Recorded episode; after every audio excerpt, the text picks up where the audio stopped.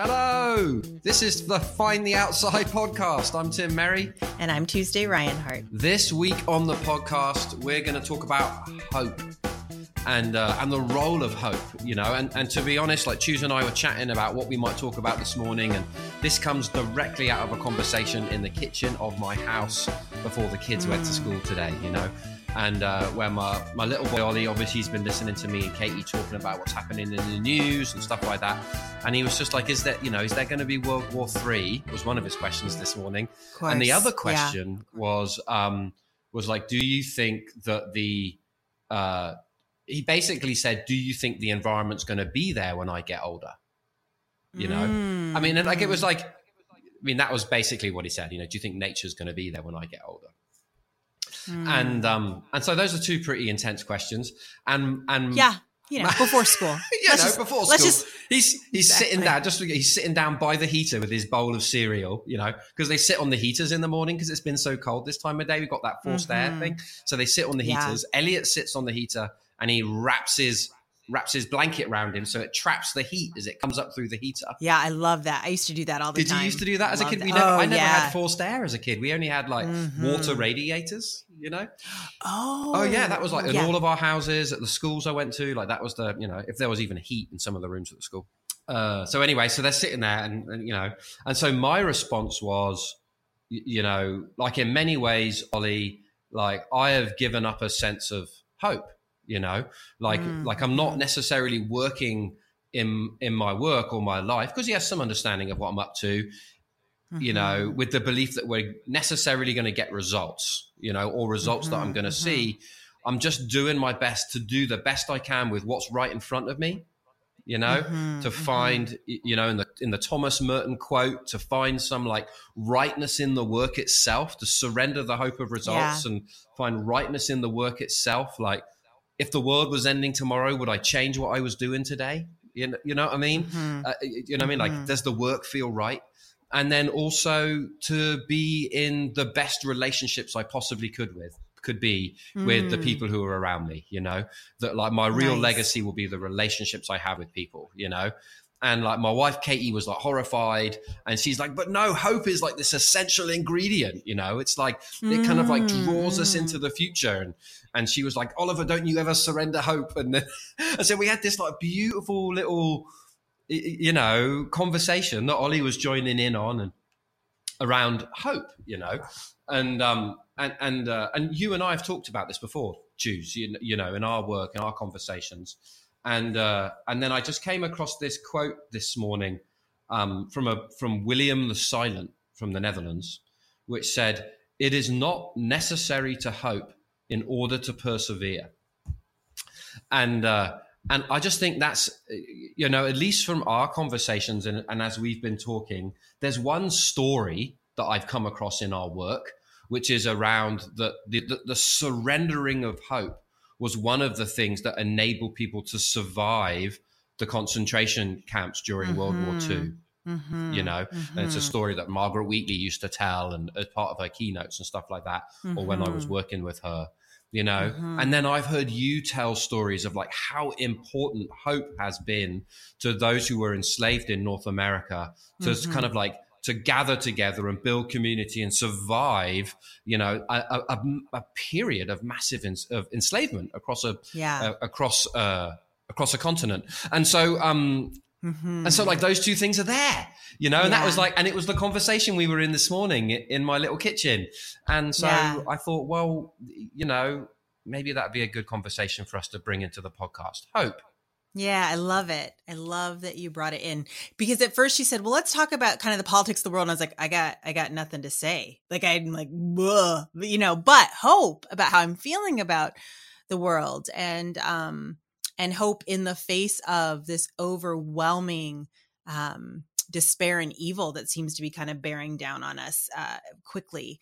Um, I've got, I think, a lot to say about that. So thank you for kind of like shifting that. I feel like it's really important. And I have a, I have a fundamental question about, I mean, because I don't actually think we're that far apart. Uh, because I often think, no.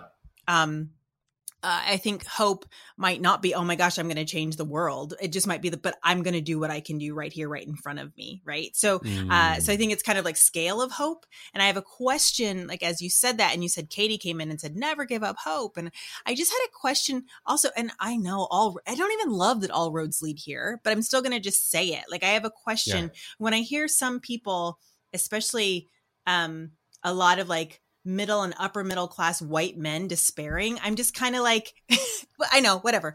I have a. Sorry, I just, I, re- readers couldn't see me making a making a face at Tuesday. Like I, I raised my arms of like, what do you mean? I, I just have a, it feels a little self indulgent, just like, oh, I'm without hope. I'm cynical. It just feels a little like, well, great, because great, that's great. Uh, and I'm going to be over here, like, actually, um, uh, not giving in to my self indulgent cynicism.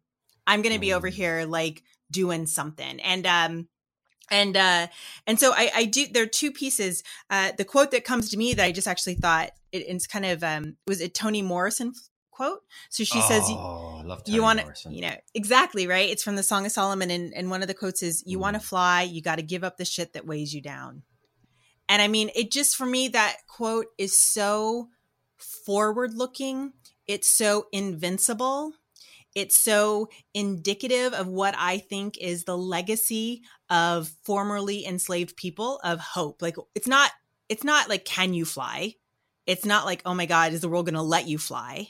It's like, yeah, you want to fly. Like it's an, the assumption is you want to and you will. Then you got to let it. Mm. You got to let some shit that weighs you down. And for me, that shit is cynicism and despair. And like that's part of like it's not it's not giving up hope. And so I just I just really think, like, I think about my ancestors, and there's that quote, you know, we are our ancestors' wildest dreams. And like, yeah, mm. I just like fully believe that my ancestors on both my African American side and my Irish and uh, you know, uh, Czech side had deep hope as they left their shores, the Czech and Irish, right? Probably not the Africans, right? Probably not deep hope there. Um, but that there was something different something better something we can do. And so it just it feels i i understand the perspective of not holding hope in the impact of your actions right? Like don't do it because you think but it but that also feels like that comes from a people who know that their actions will make a difference in the world so somehow is steeped in privilege whereas like my ancestors always had hope for next generation even if what was it what did Isoke just say on this podcast 244 years of enslavement that is generations right. generations mm. of people mm. who were not going to be able to change that major condition still had hope for their ancestors right so it's like right. it's not about impact and that feels somehow so I, I feel like I a hundred percent agree. I don't know if what we're doing is going to make a difference, but I also feel like really hopeful that it might, or even really hopeful that I'm doing it with really good people. Uh, yeah. so it's just like I, I, I, yeah, there's something there. There's something about cynicism and privilege and um, letting you off the hook or posturing or performance I don't know. There's some there's some mix there that I can't quite figure out, but it strikes me when we talk about hope as a concept. I'm not being very articulate, so I'll I'll let you talk for a minute, and I'll see where I can find myself. Wow, you just like you know you just like dropped a whole bunch on me. Look, I've got I've got like so many layers of response. You know what I mean? So I, I'm almost uh, uh, where, where do I start? So I feel like we are heading, we are in the midst of a level of crisis right, that is now beginning to truly impact middle classes and middle mm. to upper classes. Mm, mm, mm-hmm, mm-hmm. Right? In a way, it hasn't perhaps before in other generations or periods in such a pervasive scale, scope, and reach. Right? Mm-hmm. Um, and so so I think that's a piece of it, you know. So I think I think that's a piece of the class response. Right? That I just want to kind of identify, right? And uh, and have some compassion for, and not be and not pretend it's not a product of privilege, mm-hmm. right? Right? And uh, so all of that, and then I think the because uh, we're just using so many good quotes today. that other quote, you know, when we were reading through, I, I remember it's, in, it's integrated into one of my poems somewhere, you know, that quote from Rumi, uh, who was this Sufi mystic poet in like the 13th century sit down and be quiet. You are drunk, and this is the edge of the roof. That, mm. that there's a mm. piece of like, how does hope coincide with or coexist with uh, uh, a seeing a, an, an acknowledgement that that's where we are we're drunk and standing on the edge of the roof. Mm-hmm, mm-hmm. Do, do, you know what I mean? Mm-hmm. And like, and I think that is something. If we take this back into a class conversation, I think mm-hmm. that is a. I think that is something that like middle and upper classes, you know, or ruling classes, or more privileged classes or peoples are being forced to acknowledge now. Mm. We're drunk and standing on the edge of the roof. But mm. there are in people there are peoples who have been enslaved for 244 years who've been like, we've been standing on the fucking roof, drunk. We think that you know what I mean? Yeah. On the edge for 300 years, 400 years, yeah. 700 years. Do, do, you know what I mean? Yeah. And so I think yeah. there is something going on. I think there is something in that. That's good. It was nice for you to say that you have compassion for it. I don't know that I have a compassion or lack of compassion. It just doesn't feel all that interesting to me. It doesn't feel like yeah. where the um where I want to be putting my attention. Um and there are also so many things happening um right now that I think actually do give me legitimate hope, right? Like I feel like th- that's the other thing I actually wonder I actually wonder about my own lens and perspective because we work with really amazing people trying really hard who care about issues of equity sometimes i actually worry if i get if i get a skewed perspective right? Because i'm yeah. in that with those folks all the time. So i feel like there's no lack of material for hope for me right? Yeah. like i get to hear from people and talk to people and see people moving and making change. And so it's like you know like my vantage point and right now is of people who are actively working and trying you know, to make something. I mean, that's different. our day to day work, right? I mean, that's literally exactly. the constellations of humans we have around us within the mm-hmm. outside, and mm-hmm. amazingly, the clients that we're partnering right. with to try and get stuff done. Right. And I don't, Tim, I think, I feel like it doesn't, I don't think for any moment I, I don't think what is coming is bad or hard or that many of us will be hurt and that many of us I mean, I just, I mean, I, I can't fathom actually what I think is about to come down. Right. I think, you it's know, already coming. I mean, right. underway. Right. And, um, that's true. And I'm fortunate enough in our work to be on the people who are working already working for a different future right can mm. see it coming down the path and are working for so not to underestimate like the the if we want to use the word privilege we're not using it in the same way but like uh, just the yeah. the gift of being from this particular vantage point and doing this particular work. Oh i also wanted to say one of the things that happened to me I've, i think i shared this with you. So uh you know i went to burning man this year which is you know it's an amazing place and you know has lots lots of wonderful things about it and some problematic things about it.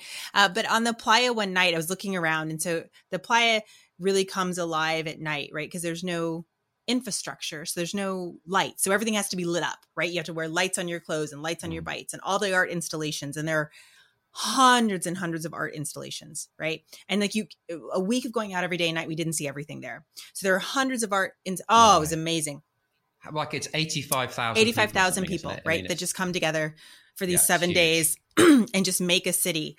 Uh, and, and it's all around art so, and there's the art installations, right, which are like set up places and they're hundreds of feet away from each other and you kind of bike between them. But then there are also these art cars, right? So people make moving vehicles that are art. And so I was on the playa and I was looking around and and I was just the brilliance and creativity on display like every single place I looked and understanding that there was so much brilliance and creativity that I could not even see it all if I walked constantly for seven days trying to look at it all. There was too much there. And I had this moment of, and it was that brilliance and creativity, seeing what people did, and then also realizing, Tim, almost all of it was gifted in. People just did it because they loved it. They loved to create. They loved what they were doing. These huge sculptures, these movable vehicles that were playing music for people and giving out food, and there was dancing and drinks. And it was like the the sheer audacity of the amount of creativity all being gifted to other human beings. I just had this moment of like complete hope. Like we as a species can do this. If this kind of creativity is alive in us, and we're willing to just give it away, if we can somehow figure out a way to make that ethos, right, part of the world and what we're facing, I just had the thought there's nothing we can't do. There's nothing we can't do. Human beings are brilliant. And that's when I had the same thought of like, it's going to be really hard and it's going to be really dark and it's going to be really awful until we get to the other side. And I will not deny that there's a part of me that believes we will. That's a hope. It's just a hope. Other people might disagree, but it's true. I mean, there's this kind of like line of like, so this isn't about the planet. This is about our species. Like the planet's going to be fine. Like life, hundred percent. Mm-hmm. Life is not in danger. Mm-hmm. Mm-hmm. Right. Like what's in danger is our species.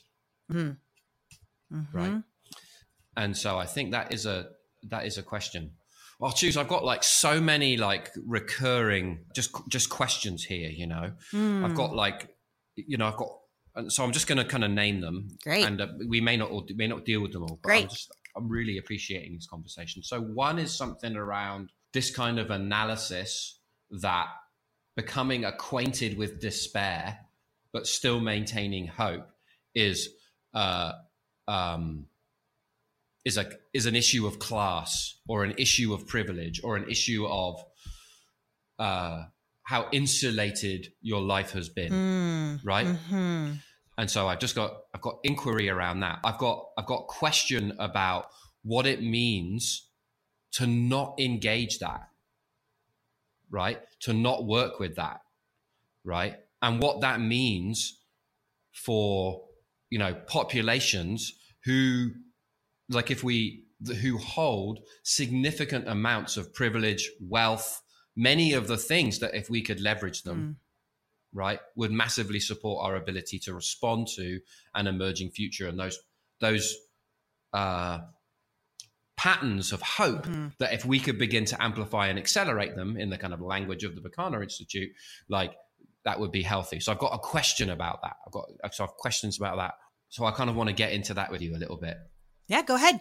What do you got? Um, and then this whole kind of um, like not everyone's going to make it, you know, mm-hmm. like who's going to make it, Mm-hmm. you know, and like who's who's this going to impact? Like if we if we talk about the context we're in, whether that's like you know escalating fragmentation and conflict, whether that's about um, environmental uh, collapse or species collapse, whether that's about uh, economic uncertainty, whether that's about mass movements of people, whether I mean all of these patterns that we're seeing Mhm, that are just mhm. so.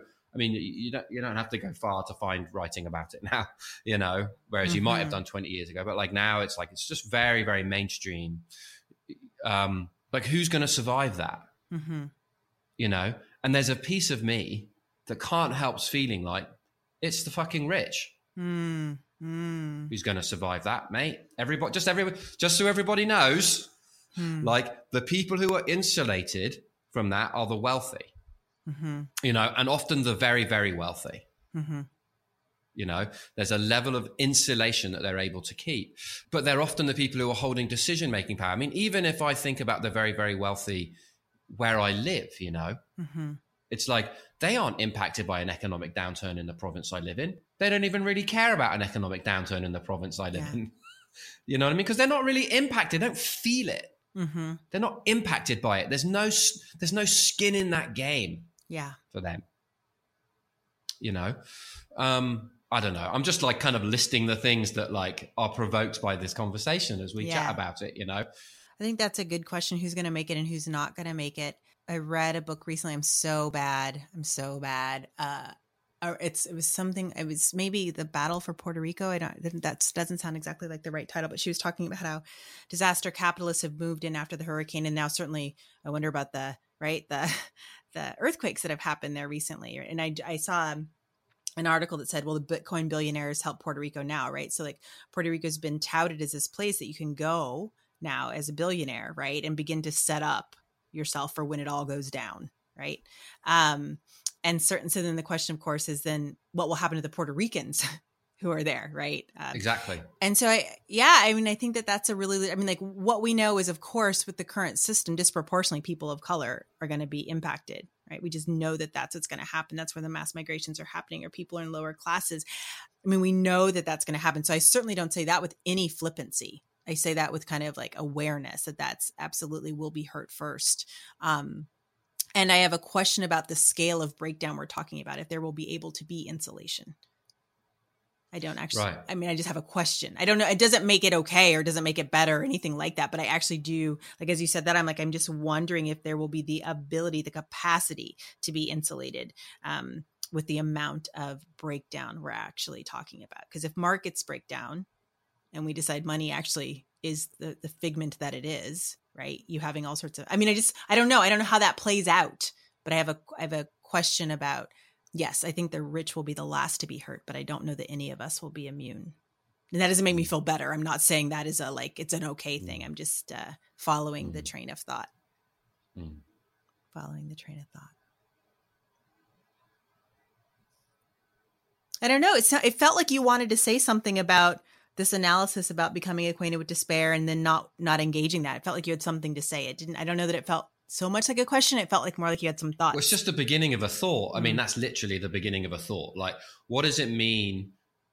What does it mean to not prioritize engaging with the emergence of consciousness uh, among the privileged classes? You know, or what have been to this point the privileged classes.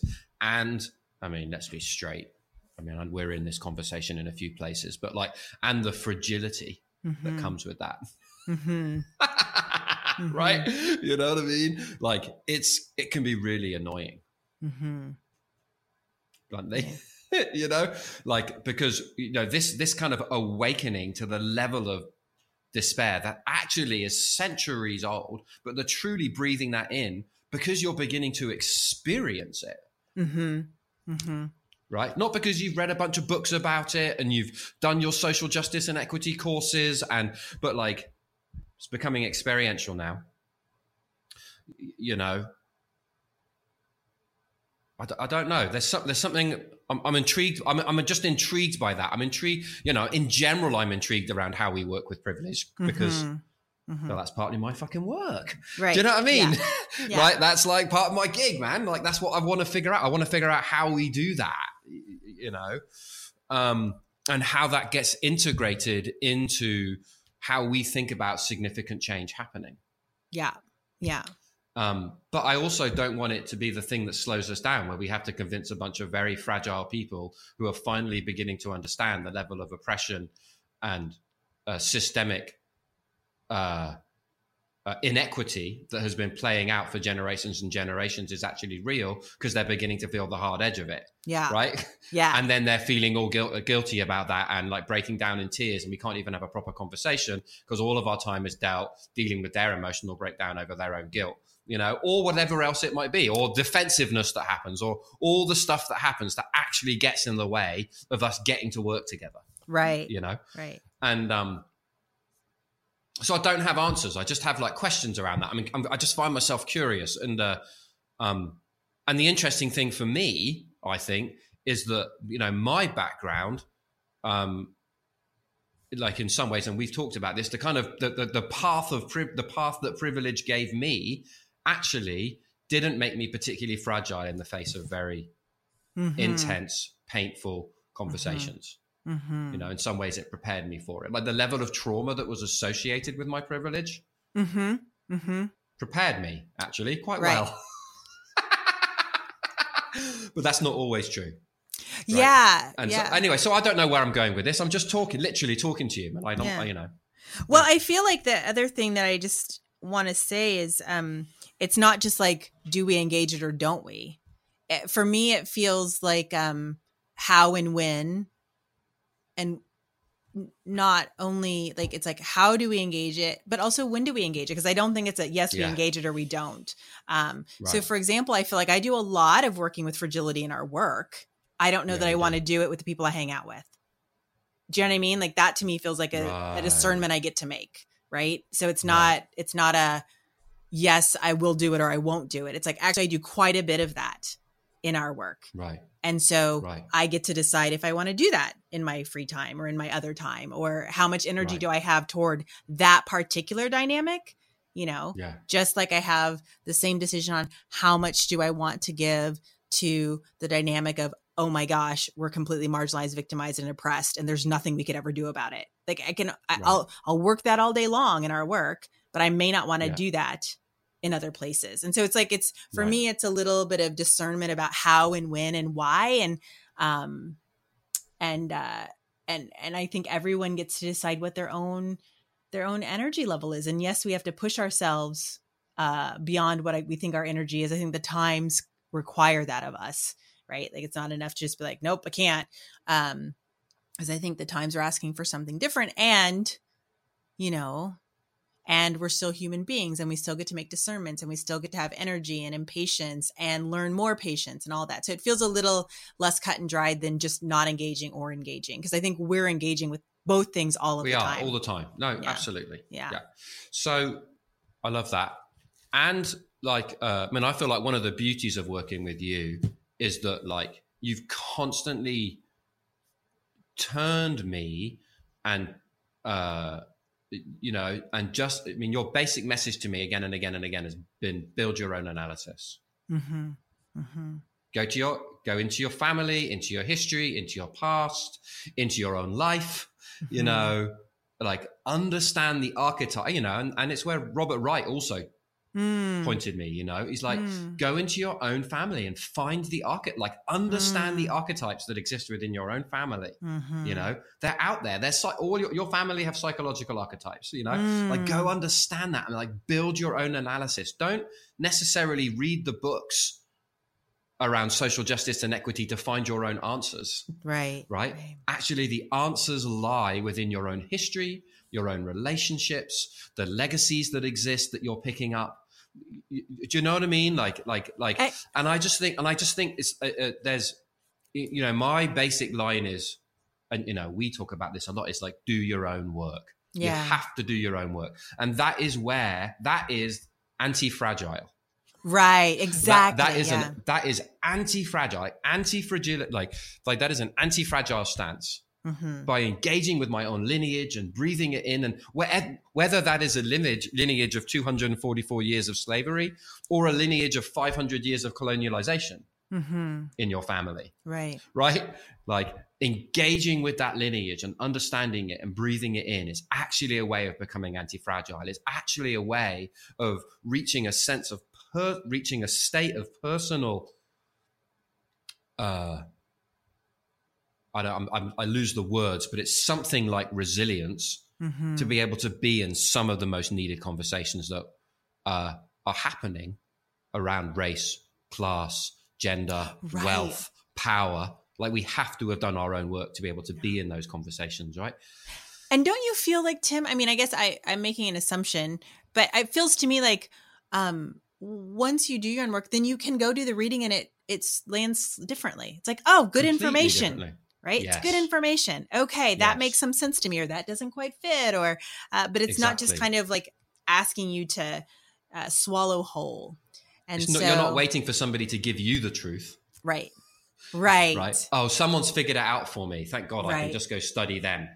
exactly, It's exactly. like be a student of your own life in some ways. yeah, because we all have it all in there. It's all And in all of our too, isn't it? You know, it's like it's like, like my granddad was amazing, but he also he- also like ran the riots in Ceylon. I mean, I know I use that example, but it's just like so obvious for me. Mhm, You know, mhm. like during independence, you know, and and so and yet he was gorgeous to me. Mm-hmm.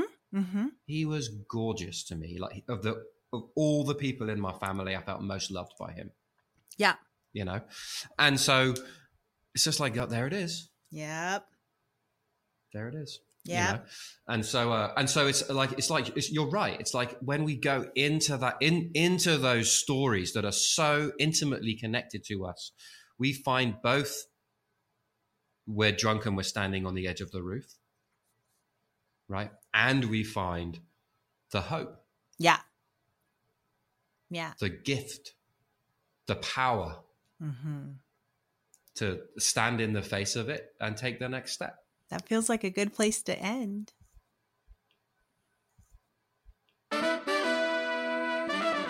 So, my song today is by a group called Beautiful Chorus, and they have a, a song called Faith's Hymn.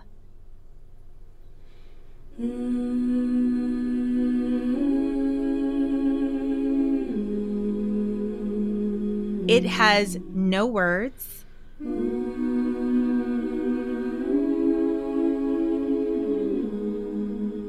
It is just their voices mingling together.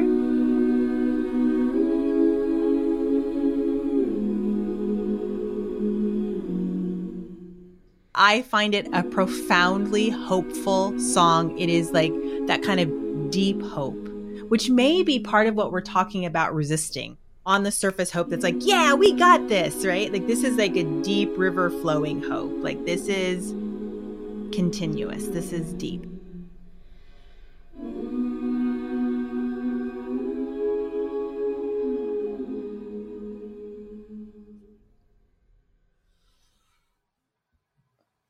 I'm going to resist reading one of my poems, and I'm going to read a different one. I'm going to read a. Why? Uh, I, I, think people love your poems. Are we are we resisting for a reason? I don't know. It's like I wrote it a long time ago, so it's not completely reflective of how mm. I hmm. feel these days. You know, though it has okay. elements of the conversation we've been in today. So maybe with mm. that caveat, I can read it. You know, like because yeah. I was going to read another one from Thomas Merton. All right, I'll read it, but I want to say that like I wrote this a long time ago. It was the first poem I ever turned into a song with Gary Blakemore, who does the music for our podcast. Ah, and we had nice. we had a band called uh, my first ever band. We had a band called Kong Scar because of this this this particular piece of writing. Hmm. Anyway, I've so, heard that word before. Yeah, I just so I just offer this poem as a perspective I had as a younger man, maybe. Hmm. I just read about the coming of the ice age, Earth's rage, the mighty mother, the sage, turning another page of evolution, a natural solution the vibration of creation, melting ice caps into the Gulf Stream flows. European heating system blows beyond repair. My mother, father, sister, brother lived there. Stop, bear witness, take a long, good stare. Digest our reality and start to care. The planet's moving on. We all be living in the final swan song. The future's coming on strong like King Kong we all be the hapless maiden looking in his big brown eyes, beginning to realize it's all beyond our control, bigger than we'll ever be. See, fuck the swan song. This is the King Kong song, and we ain't got no choice but to go along. There are no more prizes for predicting the rain, the pain. New starts, it's time to build the arks. What's my contribution at this crazy time? Am I going to whine, complain about the pain, the fact we all seem to be going insane? No. Trust in surprise. Integrity has no compromise. Release all ties, open the eyes. Our survival seems hit and miss, like the world's just taken the piss. A final good night kiss. All this material wealth, the illusion of bliss, it's a big mistake. It's time to rake the fallen leaves. Autumn choices, then winter bereaves. Autumn choices, then winter bereaves. Not everyone will make it. We can't fake it. There's no hiding from this colliding with the end of an era. It's never been clearer. Some will get left behind, linger in our minds. There remains to find in millions of years as we discover again our evolution from Homo confusion to Homo luminum. There are no more prizes for predicting the rain, the pain. New starts. It's time to build the arks. So gather now at our community centers with friends and mentors and elders. We all be the welders of the fragmentation on the edges of the new space station, the builders of the ark. Right here, the heroes gather undercover, sensing the future with sonar sound. The builders of the boats abound, readying for the coming storms. We are the trainers of the warriors who break the norms. Yield to the field, drop the shield. What are the skills that are needed to survive? To be one of the ones alive who looks back thinking, holy shit, how did we survive that? What does it take to make the warrior caste? To see our King Kong future coming on fast, then look back and know it as the past? This ain't about seeking thrills. We need to get to know the survival skills. Get into training. I'm not exaggerating. I wish I was. This is real. Now, here. It's time to get clear. There's no more prizes for predicting the rain, the pain. New starts. It's time to build the arks. Oh, nice. that I mean, it might have been written a long time ago, but it feels like really, really good for today, Tim. Mm-hmm. Thanks, bud. All right. Okay. That's it for this episode of Find the Outside the podcast. Make sure to subscribe to the podcast in Apple Podcasts, Spotify, or wherever you find your podcasts. New episodes of the podcast are available every second Tuesday. If you'd like to get in touch with us about something you heard on the show, you can reach us at podcast at findtheoutside.com. You can find links to any of the resources, poems, books, songs we mentioned during the show in the show notes for this episode over at findtheoutside.com backslash podcast or in the description for the podcast in the podcast app you're listening to us on. You can find the song we played in today's show and every song we played in previous shows on the playlist we created in Spotify. Just search Find the Outside on Spotify playlists, or you can find a link over at findtheoutside.com slash podcast. This episode was edited and produced by Mark Coffin at Soundgood Studio. Theme music for Find the Outside the podcast is by Gary Blakemore. Mm-hmm. Thanks so much. Have a good one. Cheers, folks.